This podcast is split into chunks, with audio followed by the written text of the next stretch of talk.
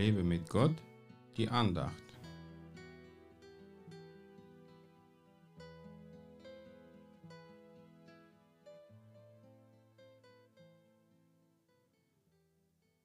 Denn nicht für immer wird der Arme vergessen, noch geht der Elenden Hoffnung für ewig verloren.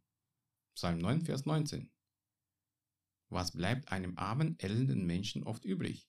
Richtig, die Hoffnung. Aber nicht nur für die Ärmsten der Welt ist die Hoffnung oft eine einzige Chance auf Rettung. Denn durch die Hoffnung entsteht Glaube.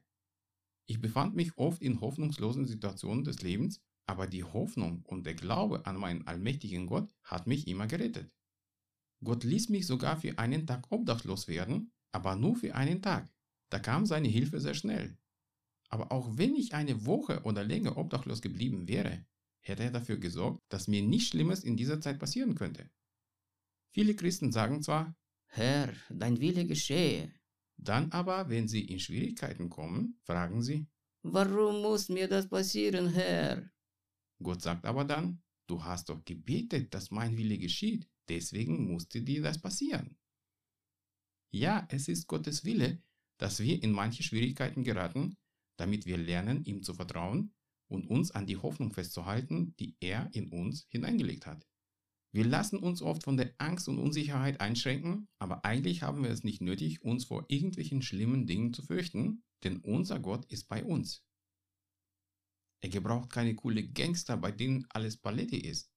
Er gebraucht meistens Menschen, die durch den Fleischwolf des Lebens gegangen sind und wissen, dass man sich auf Gott hundertprozentig verlassen kann. Wenn du dich gerade in einer hoffnungslosen Situation befindest, lass dich nicht von Angst und Unsicherheit irritieren.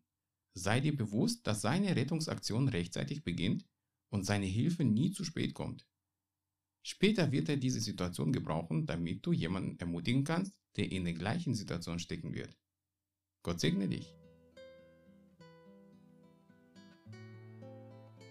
Mehr Andachten findest du unter www.lebemitgott.de. Ich freue mich auf deinen Besuch.